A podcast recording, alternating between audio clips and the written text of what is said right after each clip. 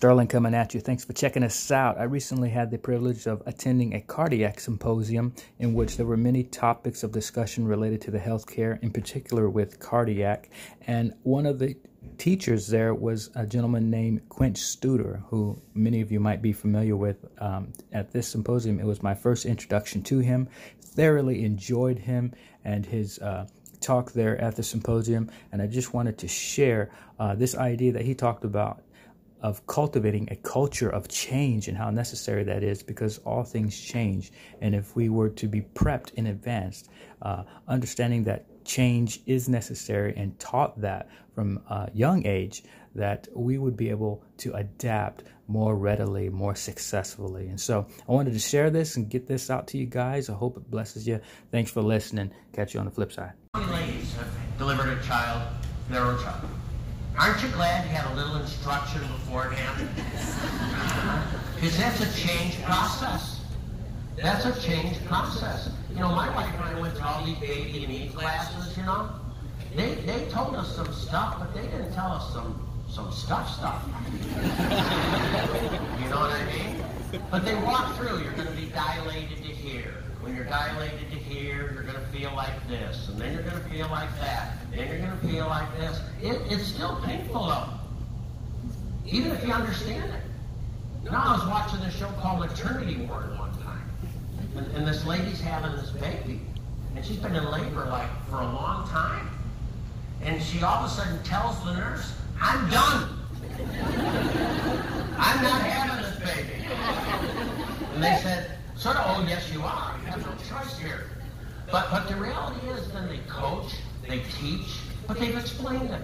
Anybody here, I have not, run like a long marathon? And, and what you do is you get coaching. And you get coaching and they tell you what you're going to go through. And they warn you about something called a wall. Anybody here of a wall when you're on a, a marathon? And when you, you hit that wall, and it's painful, it's hard, but you know you can get through it. And when you get through it, because you've been coached and trained. So one of the things I think healthcare is missing drastically, and maybe your organization is different, is taking people through change. How it works, how you feel.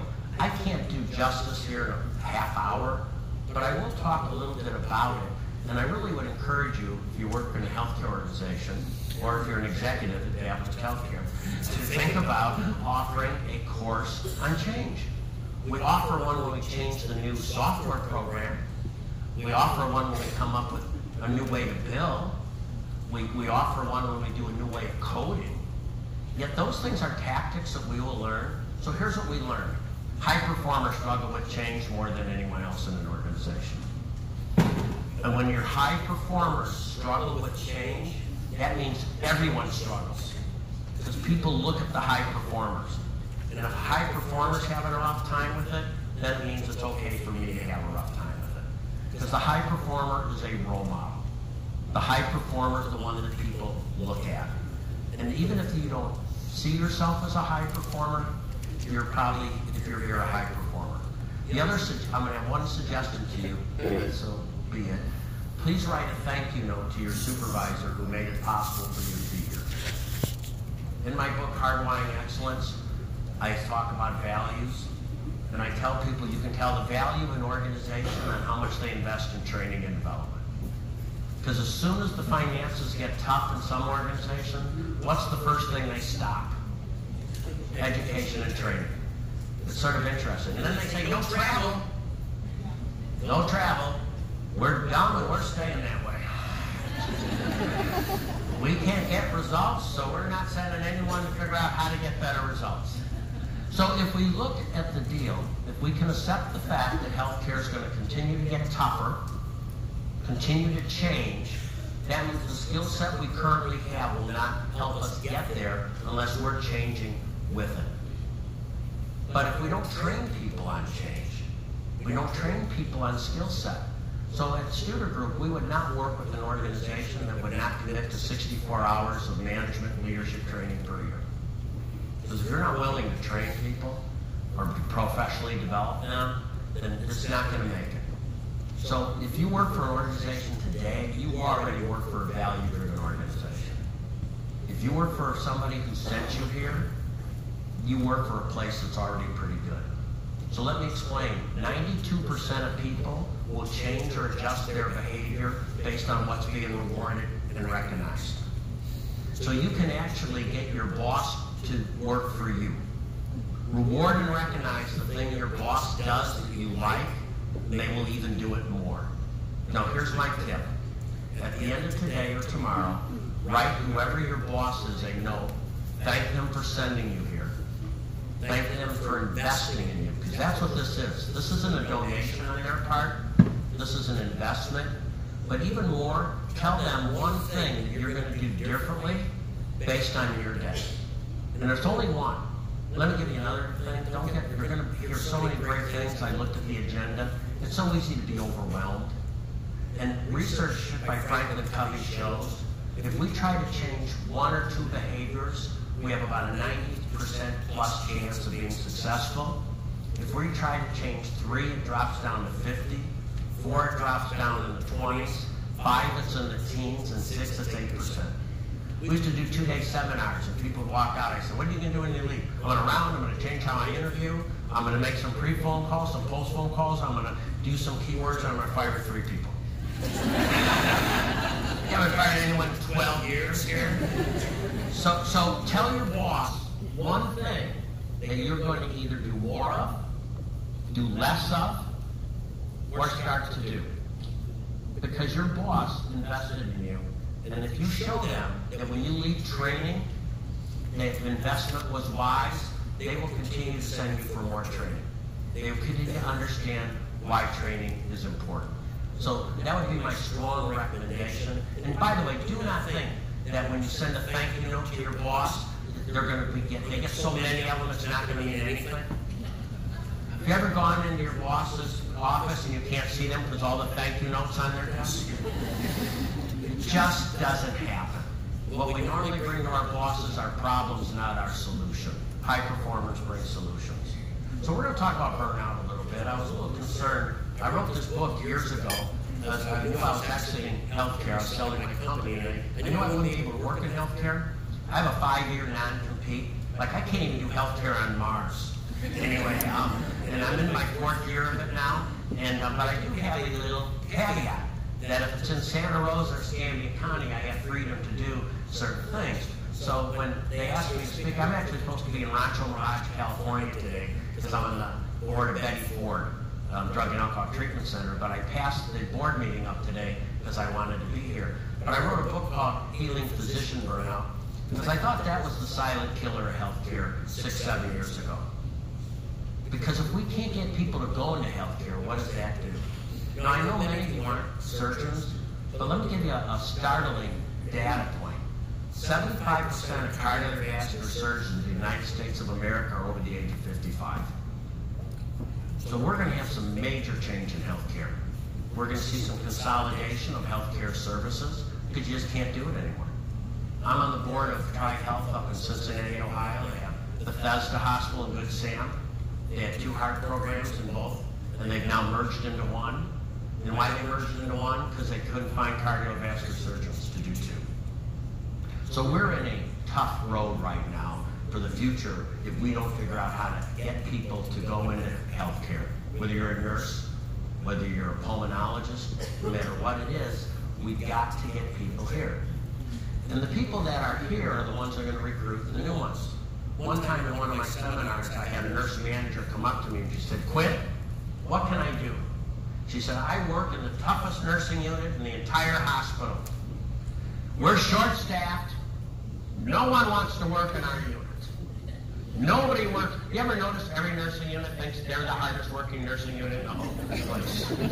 Uh, and they should be paid a little more than the other nurses anyway because of what they do. Anyway, so she said, "What can I do to get people to work on my unit?" I said, "You gotta shut up." my God, I don't want to work on your unit. you gotta sit down and say, "Hey guys, we got to figure out how we can recruit people here." But we're the word of mouth. So how do we go out and make this a better place so we can feel pretty good about going to another place? Doctor, I was with the chief medical officer years ago um, in, in Hershey, Pennsylvania, Penn State, and I asked the doctor about, he's working all the time. And he talked about his wife and his three children, who are adult children now. And I said, that had to be hard on you. He said, yeah, but, but my, my wife was great. He said, the whole time I was gone, my wife told my three children what I was doing, the difference I was making, the impact I had. I said, what do your children do now? He said, they're all three physicians. They did not see this as a profession that you're never home. They saw this as a profession that, that we made the difference. You are a tremendous word of mouth for your industry and your current employer. When I was at Baptist Healthcare, I met with all the nurses and nurse orientation, and I, I, I sort of had fun with them. I'd say, your last hospital you were at, when the CEO met with all the nurses, what did he say or she say? They said, well, he didn't meet with us. I said, see. Anyway, so, I, uh, I said, where did you work before here? And the nurse actually said, um, well, I came to Baptist because my next door neighbor's a nurse. And I said, oh, cool. Did they work here? They said, no, they work in another place. But they said they had to do it all over again. They'd come here. You are, whether you're at Sacred Heart, whether you're at Santa Rosa, whether you're at USA, no matter where you are, you are the walking face of your healthcare organization. And don't, under, don't underestimate the difference that you make and the impact you have. Liz Jazwiec's a friend of mine. She told me the story that uh, she's a speaker in healthcare, a nurse told her. And the nurse went to kindergarten. Um, her kid was in kindergarten, so they had like parent open house. And the nurse um, sat down, you know how you sit down these little desks and chairs, and, and the woman looked at her and said, I have a picture of you in my wallet. Now, she was a little scared at that to start off with. And then she explained that her baby was premature, but she wanted a picture of the baby because she thought the baby might not live. And that she basically asked the nurse to, in the in incubator to sort of move the baby so she could take a picture of the baby. And that nurse was the one in the picture.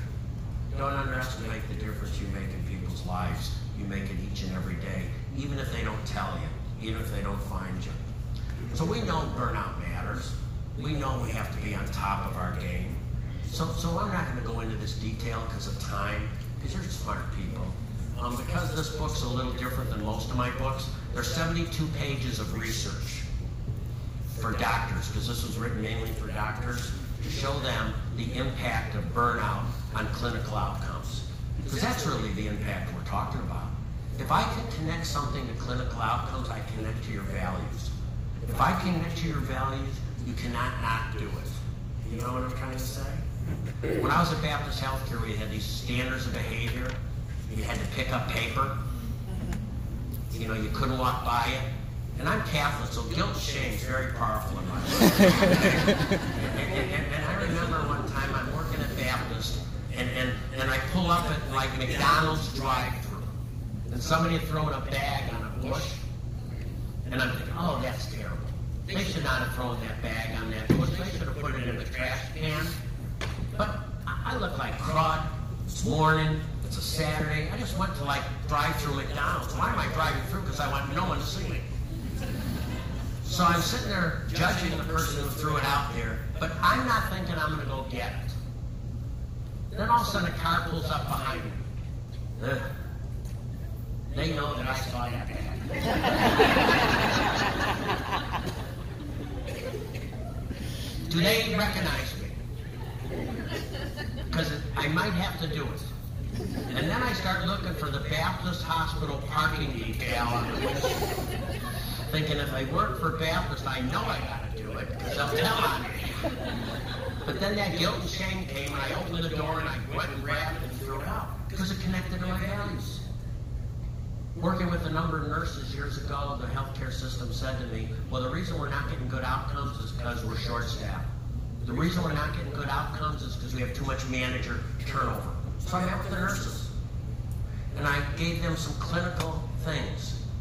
And I said, so, if you know that when you did this with the patient, you would improve the clinical outcome, would you do it? They said, absolutely. I said, what if you're short-staffed? They looked at me, so? If it's going to impact the clinical outcome of a patient, we will do it. What if you have management turnover?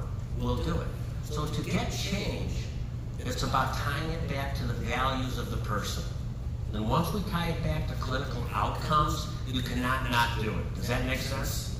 You just cannot not do it. So, what, you're gonna move this a little bit here?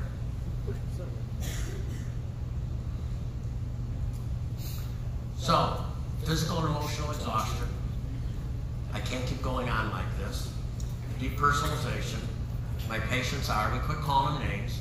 You know, if you read my book, Hardwiring Excellence, I, I, got, I lost my values in healthcare. I, I, got, I got lost. I'm a born again healthcare administrator one time. You know, I just got lost. I got into healthcare for the same reasons you got into healthcare.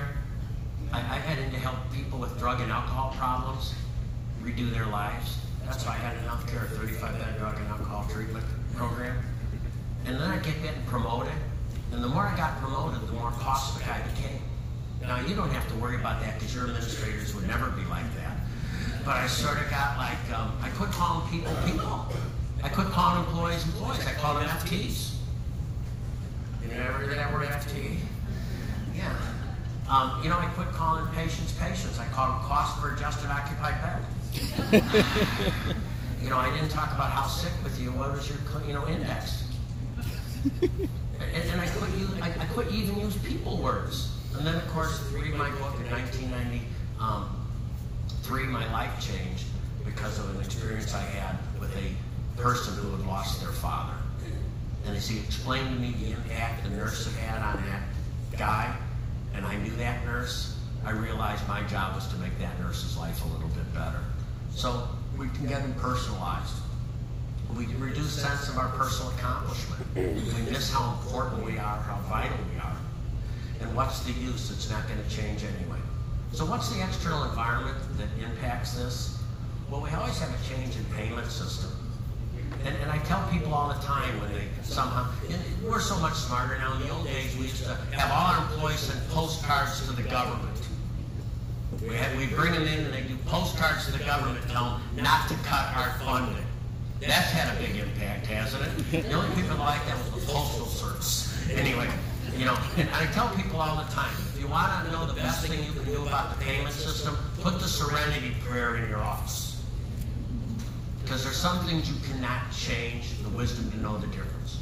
We have changes in technology, and in my book I will show you that the more money a healthcare organization spends on technology, ironically, the more burnout there is because it's that transition to adjust to the new technology. Anybody here deal with an electronic medical record system and all? Are all of you saying, oh my God, Quint, it's beautiful? It reminds me of my last cruise, my heart's beating fast. Oh God, it's great. How about doctors? How do they like the change? Have you ever had a doctor say um, to the administrator, can I talk to you a minute? First of all, I want to thank you. I know you spent millions of dollars putting this into electronic health record. And I know that it's going to make my life better. But I'm just going through a little bit of creative tension right now. And I know it's just the fact that I don't have a lot of experience in this. But by me just understanding I'm going to get worse before I get better, really working hard and adjusting to this change, that eventually I'm going to be very, very grateful. And I just want to thank you for your investment. Or do they say, who's the moron that bought this? it is even worse, not better. That's the change in technology. Then we got the change in employment. 75% of cardiovascular cardiologists are employed in some way or not. When most physicians went to medical school and they asked them what they wanted to do, it wasn't being a W-2 employee. It was having a different type of autonomy that they currently. And we got to be real, real careful. Because we get judging doctors on their RVUs more than we judge them on the clinical impact they're having with the patient sometimes. When my sister was dying of cancer at the Moffitt Cancer Center, they were putting in a new electronic health record, and the doctor at 9 o'clock was just exhausted and told me they were so discouraged because they never worked harder in their life but if you look at their documentation, it works, it looks like they worked less, not more, because they're being evaluated on RVUs. What I love about Advocate Healthcare in Chicago, when they put an electronic health record, they changed the RVU requirements for the next six months and told the doctors they knew there were going to be an adjustment period. Sometimes, though, we can't change what's happening. We can let people know we have the empathy for what's happening. We let people know we have the understanding for what's happening. And there's a change in, in structure. There's a change in where this thing is, is going. Um, you know, we spent a lot of years with Cleveland Clinic. One of my people I admire more than anybody who's passed away now is Fred Loop. Fred Loop was a cardiovascular surgeon that saved Cleveland Clinic. Cleveland Clinic at one time was going broke, it was going bankrupt, they didn't know what to do, and at a board meeting they turned to a cardiovascular surgeon who had never run anything like this in his life, and they said, we need you to be the next CEO. He said, but I want to do hearts. They said, you got to be an administrator. So that year he only did 350 open hearts. And he changed it because he ran the healthcare system like he ran an OR. Well run, efficient, effective, and he always had his people know how vital they were to him. But they also saw it differently. They saw the hospital beds as just a department, not the center of the universe. And as we go through this, life's going to change. Telemedicine's going to change. Telehealth's going to change. So our structures are continuing to change and continue to move. So here's where we go. Life is like a flywheel. And it's hard to start when change, but it works. The first thing is passion. Every one of you walked in with passion. You want to see passionate people? Go to new employee orientation. How many new doctors are here? Medical school? Okay. I'm, I'm going to get I might never get back up. Anyway. Go. How, how long you been in medical school? About a year now. Year now? Okay, all right, you're- you're- I'm not going to hurt you. You're okay. Okay, would you like me to, about Okay, anyway. Do you remember when you first got accepted to medical school? Exciting? Oh, big, big, big, big, big. You know what the best day in medical school is? We get the white lab coat. Remember the white lab coat? Family, it's like getting pinned to be a pilot. You know, families come down. We get the white lab coat. It's a cool, cool experience. And that is the last good experience we have. It is starts going downhill at that moment. Okay? Doesn't it? We're going to talk quiet here in a little bit. So how do we suck the passion out of people in healthcare? Because we assume that they're always going to have it, so we suck it out because we're looking for what's wrong instead of what's right. In healthcare, we are trained to look at symptoms, disease, illness, and so on. I used to tell CFOs, chief financial officers, when I'm the hospital president, they run in and tell me about the department that's over on expenses. I say, can you tell me the ones that like aren't for a while? Can we start off on a little bit on the positive side here? Because you're going to wear me out if it's always negative. How many of you right now, if you got a text, a text from your supervisor at break, and by the way, thank you for not looking at your phones while I'm speaking, um, doctor. Anyway, so so anyway, um, the, the reality is, how, if you got a note from your um, supervisor right now, and it said, please call me at the next break. Is your first thought more reward and recognition?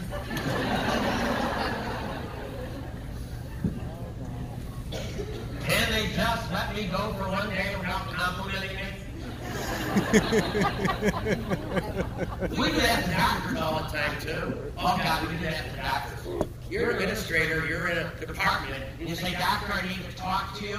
They know it's probably bad, so they start coming up with reasons why they can't stay. Oh, I'd like to, but I gotta run right now. I'll be back. If you want to stop a doctor in their tracks, you just say to them, okay, I just wanted to pass along some compliments. Oh, you will wear out of breath before they run out of time. Because they're not used to it in healthcare. It takes three positives to one criticism for someone to keep their passion.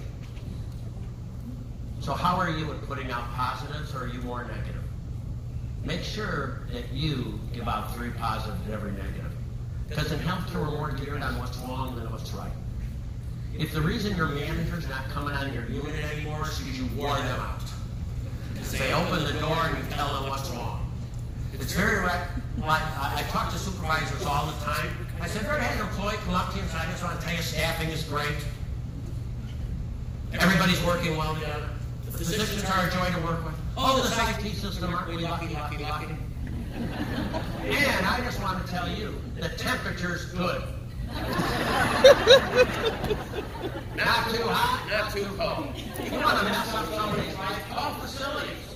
Just call these people. And just tell them temperature's good today. No, they're going to be checking pharmaceuticals right away. so we got this passion. We got to look at what's right. So what comes next is work skills and culture. Because we have great passion, but we're not in a good work environment, our passion's going to eventually be eroded. Because systems aren't going to work. Tools and equipment aren't going to be there. I feel so bad for healthcare administrators that work in financially strapped healthcare systems. Because trust me, they want to get people the equipment they need. But sometimes they have to say, we don't have the money to get it. And they wish they didn't have, couldn't say that. So next is work skills and culture. So what I'd like you to walk out of here when I'm done is feeling a little bit better about what you do than when you came in.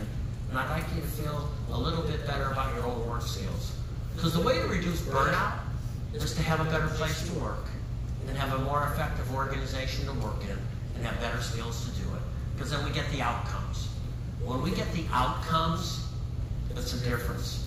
I was with Fred Loop one day and he called a fella because he would call heart patients he'd operated on and wish them happy birthday. He called a person that he'd operated on 30 years before to say happy birthday. Pretty cool, isn't it? And what is he thinking in the meantime? You might not be alive if I hadn't operated on you. And this guy got a chance to tell Fred Loop, thank you for these last 30 years. Because of you, I can be a better person. I can be there for my children, my grandchildren. So let's talk now as we wrap up a little bit about change. There's four phases of change. Doctors, you know, remember when you got that white lab coat? What phase you were in? You were unconsciously unskilled. You had no idea what you didn't know. And then very quickly in medical school, we jam you right into consciously unskilled. We do that to employees. 27% of employees quit within the first 90 days of work. Why? Because we don't do a good job onboarding. We don't do a good job precepting. We don't do a good enough job telling them this is hard. Because they look at us and it looks easy because we've been doing it eight years, 10 years, five years, and they feel worse, not better. So what happens is when you get to that phase of consciously unskilled, what solves it? Mentorship, preceptorship, buddy systems, and conversations saying, I know you can do it, and what you're going through is normal. Think about the, having the baby. When you dilate to six or seven and you're in pain, the nurse doesn't say, whoa, you think it's bad now, just wait. The nurse doesn't say, I don't know if you're going to be able to do this. Personally, big head, I don't know. They walk people through that they can do it. And because of that, coaching, we do it. And then we move to consciously skilled. The consciously skilled phase of change is this. We go to the consciously skilled phase of change, and we basically um, know what we're doing, but it takes a long time because we haven't done it a lot. That's why the electronic health record is so hard, because we know we got to do it, but it doesn't come natural. What's the fourth phase of change? Is unconsciously skilled. So why do high performers struggle the most with change? Because they're unconsciously skilled.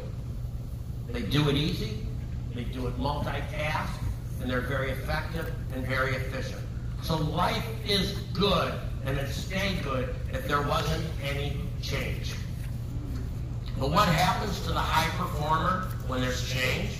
See, the person that's new, they haven't gotten in the habit the old way. So when there's change, they can adjust quite, quite quickly. When you go in a health organization and the manager's never hired anyone in their life, and you tell them we're going to use behavioral-based interviewing, we're going to do peer interviewing, they say, phew, I'm glad we have a system.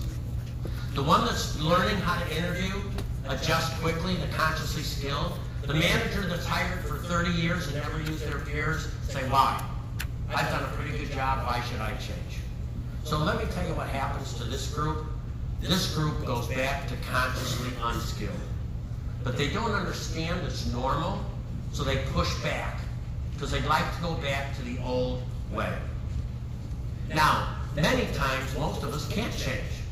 We can't say we don't like the new way. They said, okay, we'll just change the new electronic healthcare system.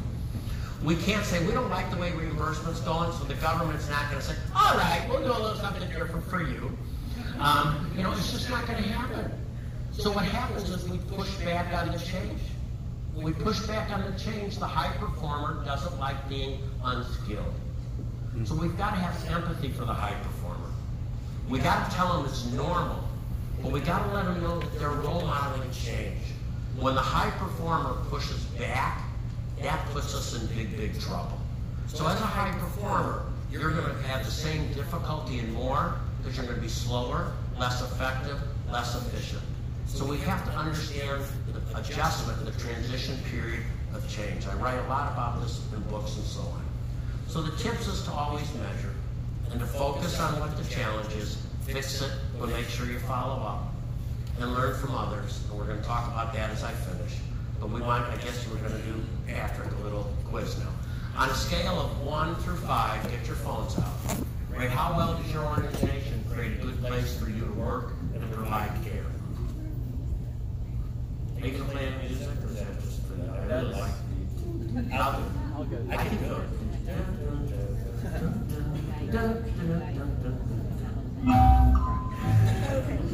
Yours was just as good.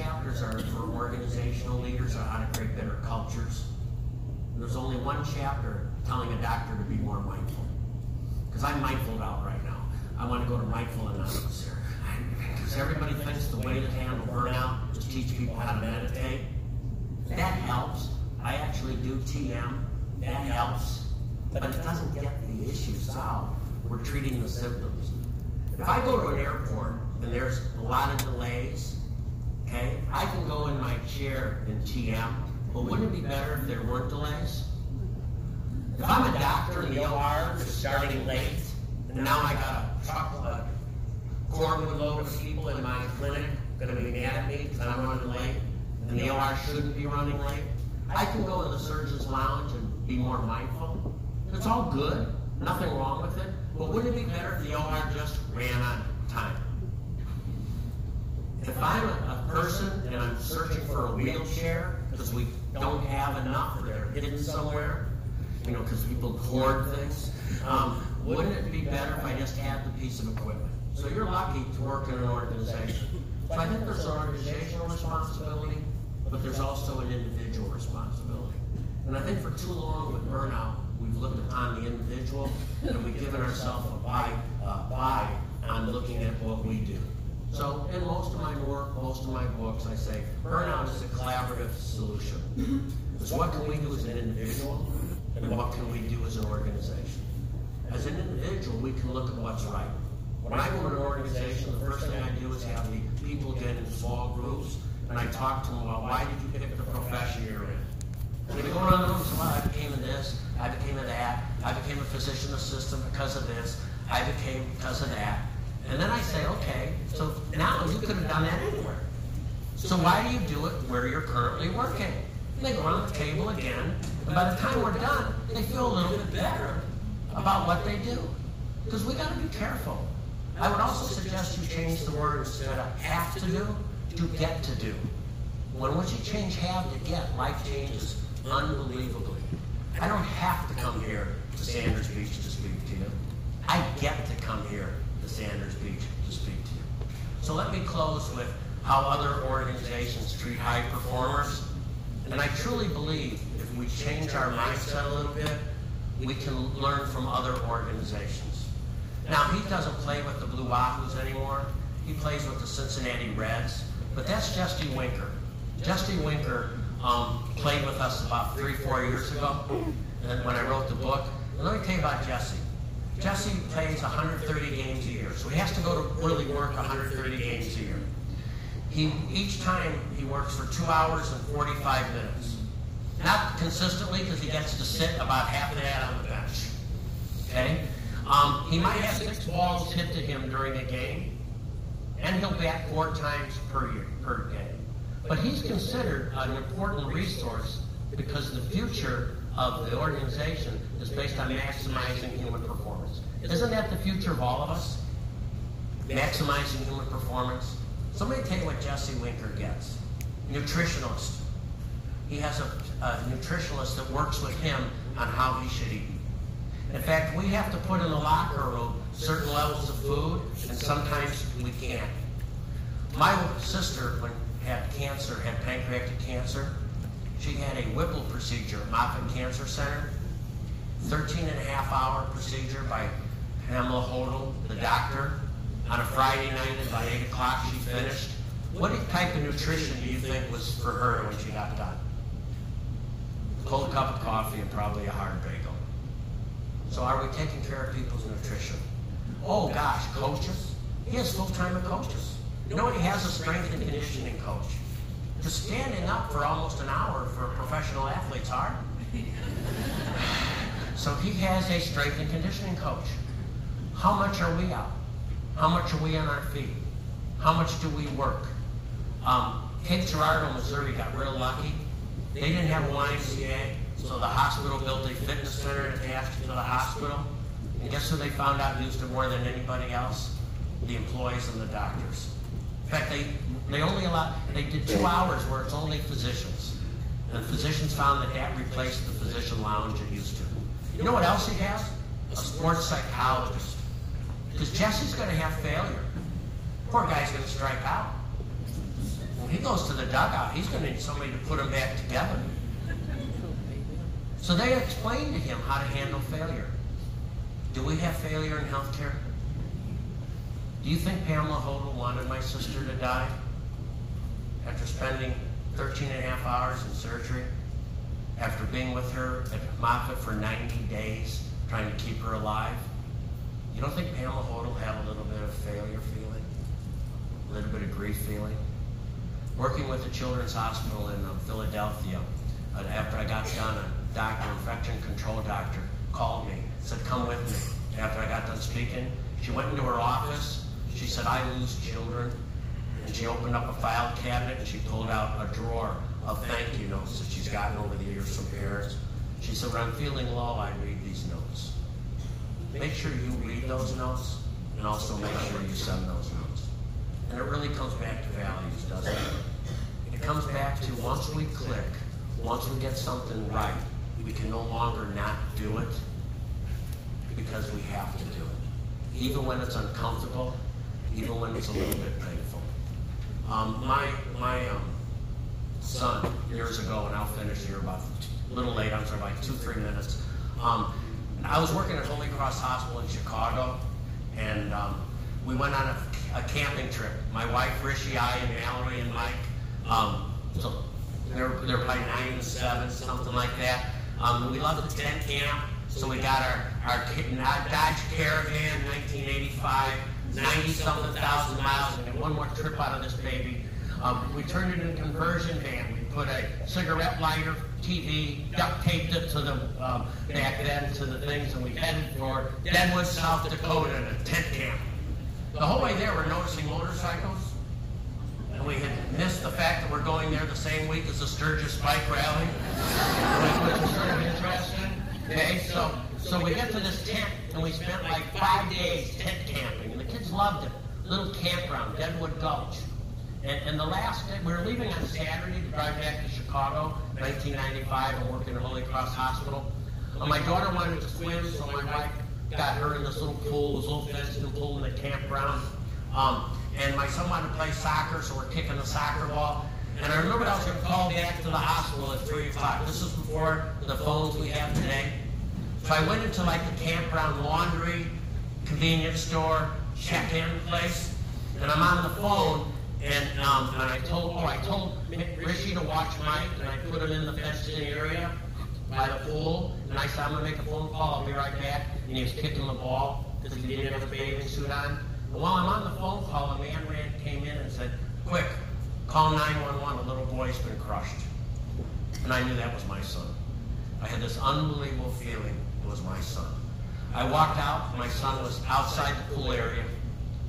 Everybody was just screaming, it was pandemonium. My wife's saying there's no heartbeat, there's no pulse, and my son is laying there in the dirt gray. What happened is the ball he was kicking went over the fence. He went to get it. There was a gentleman in a 4,800 pound earth moving bobcat moving some dirt at the campground. The ball went in that area. Um, my son went to get it and bent down. These are hard to look out of. The guy just threw it in reverse and crushed him. So he had a crushed shoulder, bleeding internally, and the rib cage into his heart. Okay? So of course the, the ambulance came, they loaded him up. My wife hopped in the ambulance. I hopped in the van. My daughter's still in a bathing suit. My wife's still in a bathing suit. Um, and we rushed to Deadwood Gulch's 25 bed critical access hospital. Okay? As soon as they saw him, they transferred him to Rapid City, South Dakota, to a pediatric intensive care unit. By the time I got there in the van with my daughter, he'd probably been there already an hour, hour and a half. And I walked up to the pediatric ICU, and um, he had everything all over him, you know, respirator, catheter, you could see the blood, he was trying to stop the internal bleeding. And I asked my wife this question, is Mike gonna live? And she said, yes. That was a mother reaction when I'm not understanding the clinical situation.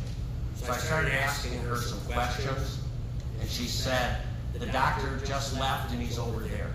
Now, if your son was in this type of condition, what hospital would you want him in? Which one? The best. Wouldn't you want the best? Would you want that? It's not about who owns you. It's not about are you for profit or not for profit. It's about the best. But your son can't be transferred. So your anxiety's through the roof. So I went up to the doctor and I introduced myself, and I don't know why, but I explained to him I was the chief operating officer at Holy Cross Hospital in Chicago. and then I said, Doctor, um, where'd you go to medical school? And he said, I went to the University of Michigan Medical School. He said, and then I did a residency in pediatrics. Then I did a two-year fellowship in intensive care. I'm a double board certified physician in pediatrics and intensive care. I said, is Mike gonna live? He said, we won't know for the next 24 to 48 hours, but we're gonna do everything we can. I went back into my, my son's room, and I looked at my wife and I said, we're in the right place. So here's another message. Don't be afraid to tell people you know what you're doing. Don't be afraid to tell people that you're experienced. Don't be afraid to tell people the training you have, because they're anxious. I did this in Texas, and a radiation oncologist told me that when he heard me talk about talk about yourself, that he thought it'd be bragging. But then he contacted me later and said he was wrong. He said the first patient he did, he said I've been doing this for 22 years. I've treated people with your cancer condition all the time. He said the gentleman started crying. He thought it was just happened. So he, four patients later, that patient started crying. He said the doctor told me that he started wanting to cry. Because he had not done this for his whole career of telling people how good they are. My son's alive today. He lives in Chicago. Um, and, um, but he's alive because of health care. He's alive because of caregivers. He's alive because of people. But one of the things I love is I felt my son was in the right hospital.